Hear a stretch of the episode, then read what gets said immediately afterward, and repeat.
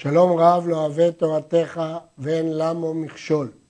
הרמב"ם, משנה תורה, ספר זמנים, הלכות מגילה וחנוכה. בהלכות אלו אנו חותמים את ספר זמנים לרמב"ם. יש בכללן שתי מצוות עשה מדברי סופרים, ואינן מן המניין, וביאור שתי מצוות אלו בפרקים אלו. הרמב"ם בשורש הראשון בספר המצוות קבע שאין מונים בתוך תרי"ג מצוות אלא מה שנמסר בסיני, דהיינו רק מצוות מן התורה. והרמב"ם מביא לדוגמה את מגילה וחנוכה, שבעל הלכות גדולות מנה אותן במניין המצוות, והוא תוקף אותו. כיצד ניתן למנות נס שאירע בימי המן, או נס שאירע בימי היוונים, ולהכליל אותו בין המצוות שנמסרו מסיני. על הבאג נאמרו כמה וכמה תשובות, אבל שיטת הרמב"ם, שברור שמצוות אלה הן מדברי סופרים ואינן נכללות בתרי"ג מצוות. פרק ראשון, קריאת המגילה בזמנה מצוות עשה מדברי סופרים. והדברים ידועים שהיא תקנת נביאים, ייתכן שהרמב"ם הוסיף את זה כדי לרמוז לנו שיש בה דינים מיוחדים הנובעים מהיותה תקנת נביאים. אבל יש לזכור שבדרך כלל שיטת הרמב"ם שלנביאים אין כוח יותר מלחכמים רגילים ושמעמדם ככל דברי סופרים.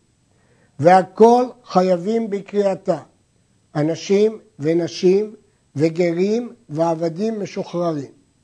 גם אישה חייבת בקריאת המגילה למרות שהיא מצוות עשה שהזמן גרמה, כפי שהגמרא אומרת, מפני שגם הם היו באותו הנס. מה פירוש שהיו באותו הנס? ישנן שתי דעות, או שגם הם ניצלו מגזירת המן, כי הגזירה הייתה טף ונשים ביום אחד, או שהנס אה, קשור לאישה שהיא אסתר. ומחנכים את הקטנים לקרותה. ואפילו כהנים בעבודתם מבטלים עבודתן ובאים לשמוע מקרא מגילה. גמרא לומדת משפחה ומשפחה, לרבות משפחות כהונה שמבטלות את עבודתן ובאות לשמוע מקרא מגילה. דעת התוספות שזה רק בתנאי שאפשר לעשות את העבודה לאחר מכן. לא שיבטלו לגמרי את העבודה, כי אין מצווה דרבנן דוחה מצוות תורה. מה דעת הרמב"ם? נראה בהמשך. וכן מבטלים תלמוד תורה למקרא מגילה. הגמרא לומדת מקל וחומר שמבטלים גם תלמוד תורה של מקרא מגילה, מכאן סמכו של בית רבי שמבטלים תלמוד תורה למקרא מגילה. מדוע זה נקרא ביטול תורה? או בגלל שההליכה לשמוע את המגילה מבטלת תורה, או מפני שהוא מבטל את התורה הקבועה, את הלימוד הקבוע, למרות שגם מקרא מגילה היא קריאת נביאים וכתובים, אבל יש בזה ביטול תורה. הביטוי מבטלים תלמוד תורה, הרמב"ם לא חילק בו בין תלמוד תורה של יחיד לתלמוד תורה של רבים. אבל לפי הדיון בסוגיית הגמרא היה ניתן לסבור שתלמוד תורה של רבים דוחה את מקרא המגילה. אלא אם כן נאמר שתלמוד תורה של רבים הוא דין מיוחד במינו שהיה בימי יהושע של כלל ישראל. ויש אומרים שכל הסברה הזאת נדחית בהמשך הסוגיה. קל וחומר לשאר מצוות של התורה, כולם נדחים מפני מקרא מגילה. ואין לך דבר שנדחה מקרא מגילה מפניו, חוץ ממת שאין לו קוברים, שהפוגע בו קוברו תחילה ואחר כך קורא. באמת מצווה קודם פוגע ואחר כך קורא. דייקו מהרמב"ם הזה, שגם מה שהוא אמר קודם, שכל המצוות נדחות מפני מקרא מגילה, הכוונה שמקרא מגילה קודם להם, אבל לא הכוונה שהן נדחות לגמרי. וכך מסיק הרמה שאין שום מצוות תורה מתבטלת מפני מקרא מגילה, כי לא ייתכן שדין דה רבנן ידחה דין תורה. והראיה שהרמב"ם אומר שבאמת מצווה שהוא כן קודם, הוא רק קודם ואחר כך יקרא. ב... יש לזכור, אבל שבאמת מצווה תמיד הוא יוכל לקבור אותו לאחר מכן. ישנם חולקים, הגאון בשולחן ערוך והבח, הם הבינו שדוחה פירוש אפילו דוחה לגמרי. ובבית יוסף, באריכות רבה, בראם, ישנו דיון סביב עניין זה. עוד הערה יש להעיר, שהרמב"ם הזכיר פה מת שאין לו קוברים. ישנם שגרסו פה מת מצווה, וישנם שסברו שאפילו מת רגיל, כבוד המת דוחה, שהרי כבוד המת דוחה מצווה דה רבנן. אז אם כן, למה לומר דווקא מת מצווה שאין לו קוברים? כל מת זה כבודו שיקברו, ואם כן, הוא דוחה מצווה דה רבנן. והמגן אברהם דן בזה בהרחבה כאן. אבל לשון הרמב"ם בגרסתנו, ישנן גרסות אחרות, מת שאין לו קוברים. אחד הקורא ואחד השומע מן הקורא יצא ידי חובתו. למרות שאנחנו מברכים על מקרא מגילה, שלא כמו בשופר שאנחנו מברכים לשמוע כל שופר, גם מי ששומע ממי שקורא יצא ידי חובתו. והוא, בתנאי, שישמע ממי שהוא חייב בקריאתה. לפיכך, אם היה הקורא קטן או שוטה, השומע ממנו לא יצא. לכאורה מלשון הרמב"ם משמע שהשומע מן האישה יצא ידי חובה, כי הרמב"ם אומר שמי ששומע מהחייב בקריאתה יצא, ובהלכה הקודמת הרמב"ם אמר שנשים חייבות. ישנה דעה אחרת שמובאת גם בשולחן ערוך בשם יש אומרים, והיא דעת בעל הלכות גדולות המובאת בתוספות, שאישה לא יכולה להוציא איש אה, ידי חובה, מפני שהאישה מצוותה בשמיעה ולא בקריאה. אבל דעת הרמב"ם לא כך, משמע מפשטות דבריו שאיש יוצא ידי חובה בשמיעת אישה. אבל קטן או שוטה שהם פטורים, השומע ממנו לא יצא. בגרסתנו לא מוזכר חירש. מדוע? מסביר הכסף משנה שלפי הגמרא משמע שהסיבה שחירש איננו יוצא ידי חובה היא רק לדעה אחת, לדעת רבי יוסי, שאם אדם לא השמיע לאוזנו לא יצא. אך הלכה לא כך, ולכן הרמב"ם השמיט את החרש. הייתה גרסה בגמרא שחרש לא מוציא, ברמב"ם, שחרש לא מוציא ידי חובה, ואז קשה, והתירוץ הוא שאולי מקרא מגילה היא פרסומי נישא, וחרש לא יכול לפרסם את הנס. בכל אופן, הרמב"ם בגרסתנו לא הזכיר חרש, אלא רק קטן או שוטה, משמע שחרש יכול להוציא. מצווה לקרות את כולה, זאת מחלוקת תנאים במשנה, כמה מן המגילה חייבים לקרוא, הרמב"ם פוסק שמצוותה לקרוא את כולה. ומצווה לקרותה בלילה וביום. הגמרא לומדת את זה מפסוק, אלוהי אקרא יומם ולא תענה ולילה ולא דומיה לי, משמע שהקריאה היא ביום ובלילה. וכל הלילה כשר לקריאת הלילה, וכל היום כשר לקריאת היום, זאת משנה, כל דבר שמצוותו בלילה כשר כל הלילה, וכל שמצוותו ביום כשר כל היום. ומברך קודם קריאתה בלילה שלוש ברכות. ברוך אתה השם אלוהינו מלך העולם אשר קידשנו במצוותיו וציוונו על מקרא מגילה. למרות שמקרא מגילה היא מצווה מדברי סופרים, אנחנו רשאים לומר וציוונו, כי השם ציווה אותנו לשמוע לדברי חכמים. כך מפרשת הגמרא. ברוך אתה השם אלוהינו מלך העולם שעשה ניסים לאבותינו בימים ההם בזמן הזה.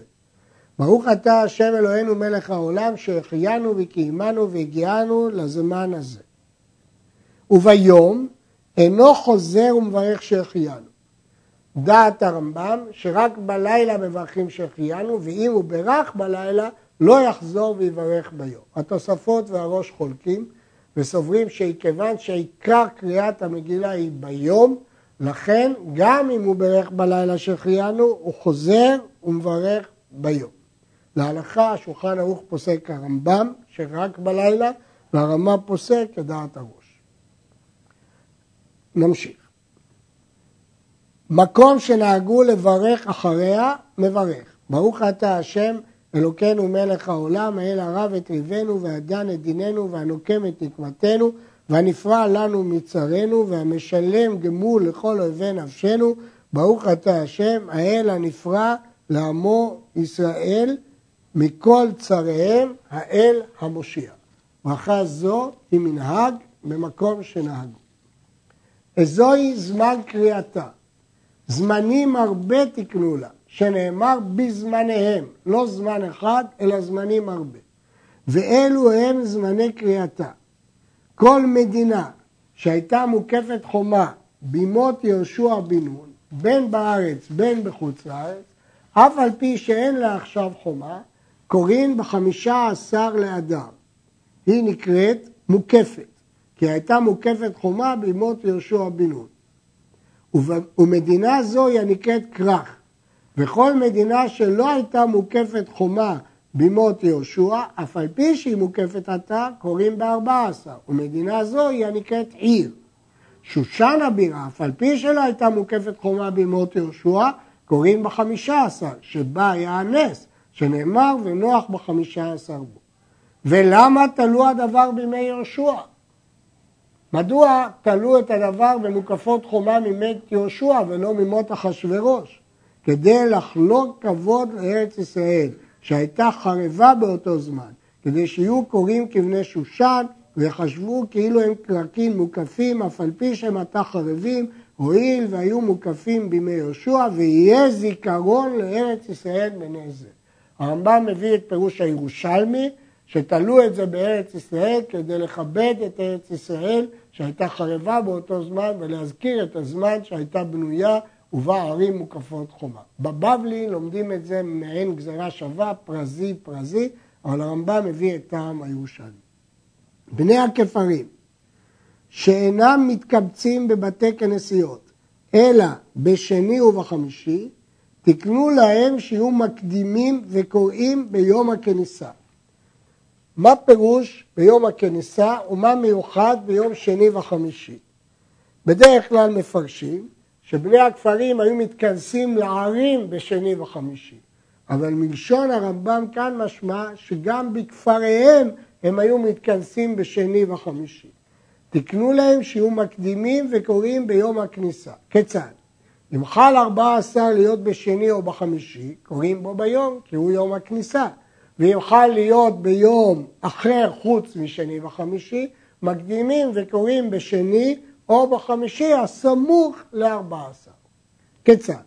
חל ארבע עשר להיות באחד בשבת, מקדימים וקוראים בחמישי, שהוא יום אחד עשר. חל להיות בשלישי, קוראים בשני, שהוא יום שלושה עשר. חל להיות ברביעי, קוראים בשני, שהוא יום שנים עשר.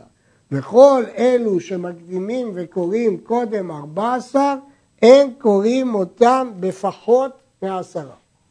נשים לב שניתן להקדים את קריאת המגילה, אבל לא לאחרה. הגמרא לומד את זה מהפסוק ולא יעבור. הרמב"ם פוסק שרק קריאה שלא בזמנה צריכה עשרה לפרסום הנס, אבל קריאה בזמנה אפילו ביחיד. הרעב"ד חולק על הרמב"ם וסובר שגם קריאה בזמנה לכתחילה יש לקורא בעשרה. זאת מחלוקת בהבנת פסק במחלוקת הגמרא. אגב, המגיד משנה אומר שבכל מקרה כדאי להיעדר ולקרותה בעשרה. כפר שאין נכנסים בו בשני ובחמישי, אין קוראים אותה אלא בארבע עשר. כי כל סיבת ההקדמה היא הייתה הכניסה בשני ובחמישי, ההתכנסות בשני ובחמישי. ועיר שאין בה עשרה בטלנים קבועים בבית הכנסת לצורכי ציבור, הרי היא כפר, ומקדימים וקוראים ביום הכניסה. ההגדרה של עיר שיש בה עשרה בטלנים קבועים בבית הכנסת לצורכי ציבור. אם לא, זה כפר. נשים ליבנו שהרמב"ם נתן את ההגדרה הזאת בעיר ולא בכרך. משמע שבכרך אין צורך בעשרה בטלנים, כי עצם העובדה שהיא מוקפת חומה נתן לה חשיבות. המגיד משנה מציין שהרמב"ן והרשב"א חלקו על הרמב"ם בדין הזה, והצריכו גם בכרך עשרה בטלנים. ואם אין בעיר עשרה בני אדם, תקנתו כלכלתו, והרי הם כאנשי עיר גדולה, ואין קוראים אלא בארבעה עשר. אם בכל העיר אין עשרה בני אדם, אז זה אפילו לא כפר. כיוון שזה אפילו לא כפר, זה חזר להיות עיר, ואז דינו בארבע עשר. יוצא שהקלקול שאין בו אפילו עשרה, תיקן וחזר להיות כעיר גדולה. כך הבין הרמב"ן את המושג תקנתו כלכלתו. כלומר, היות והוא מקולקל עד כדי כך, שאין בו אפילו עשרה אנשים, הוא אפילו לא כפר, הוא כמו בודדים, אז הוא מתוקן והופך להיות כמו התקנה הרגילה של עיר גדולה. במה דברים אמורים שמקדימים וקוראים ליום הכניסה בזמן שיש להם לישראל מלכות, אבל בזמן הזה אין קוראים אותה אלא בזמנה, שהוא יום ארבע עשר ויום חמישה עשר.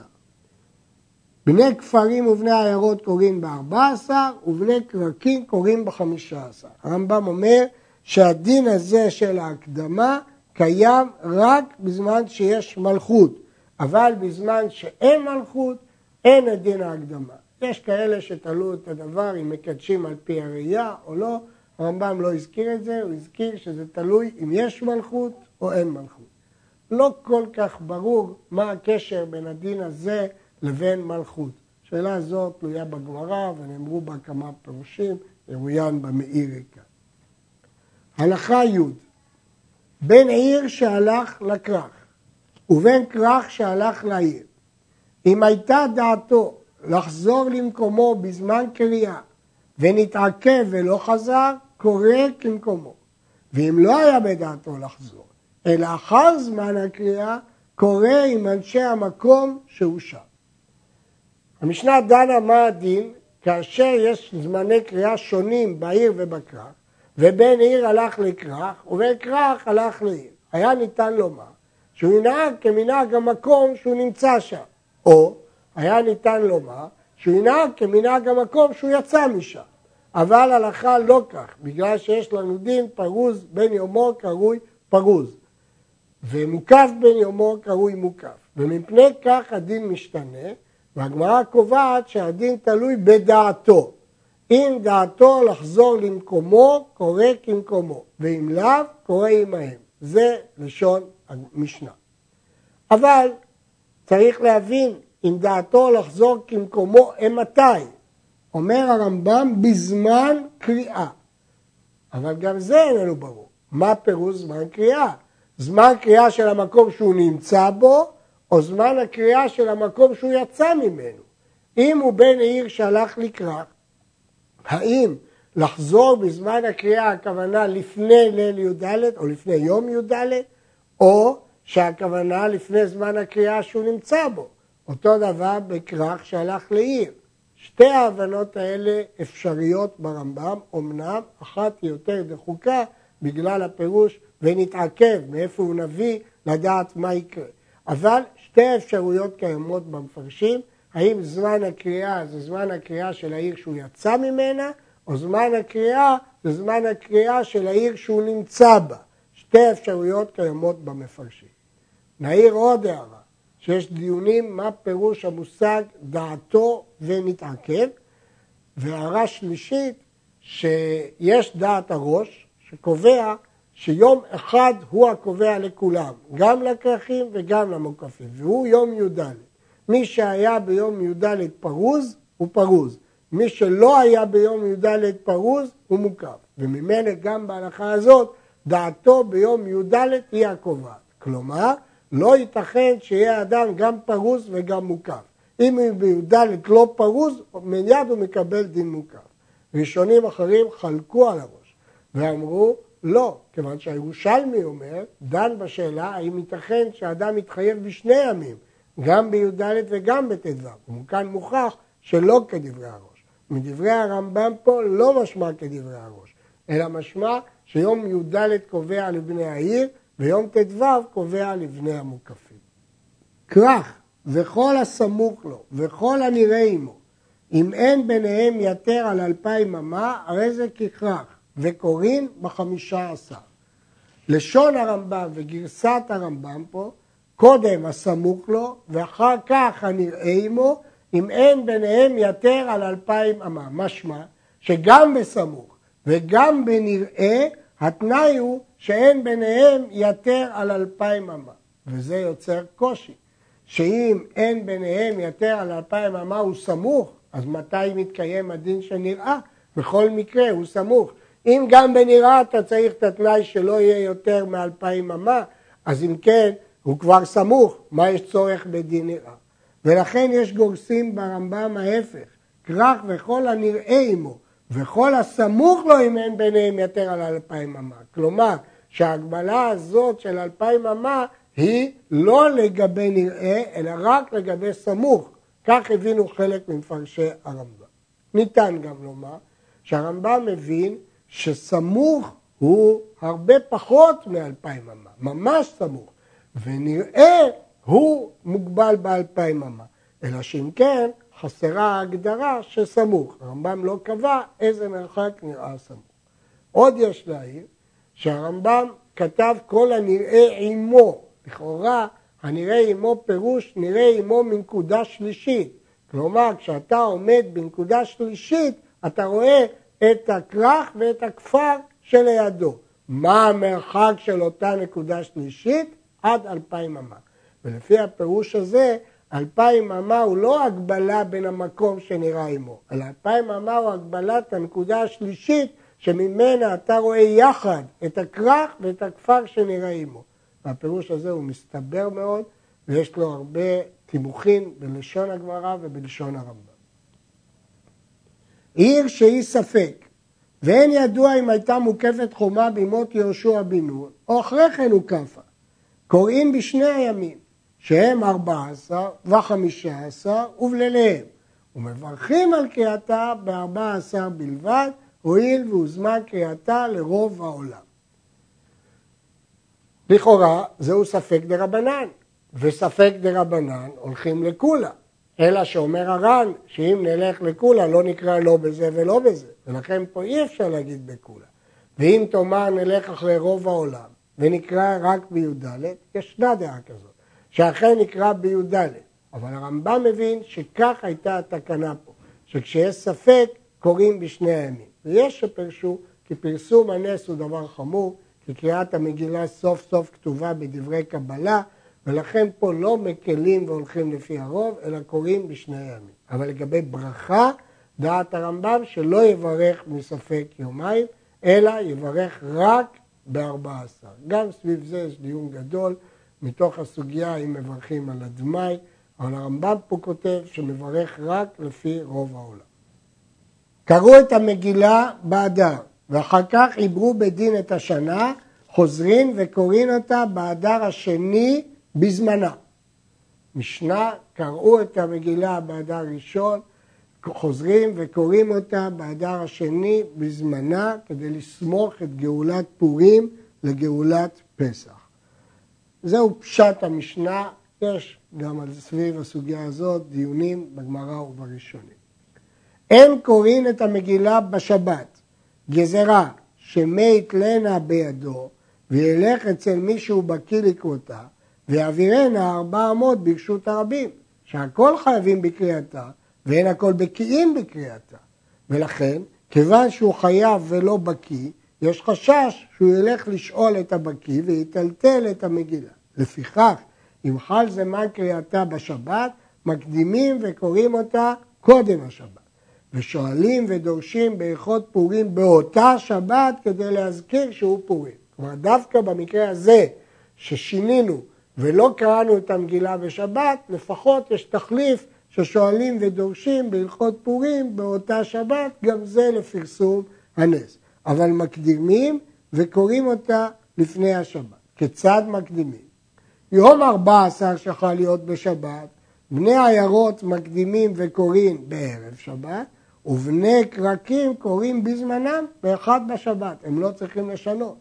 חל יום חמישה עשר להיות בשבת, בני קרקים מקדימים וקוראים בערב שבת, שהוא יום ארבע עשר, ובני עיירות קוראים בו ביום שהוא זמנם, ארבע עשר.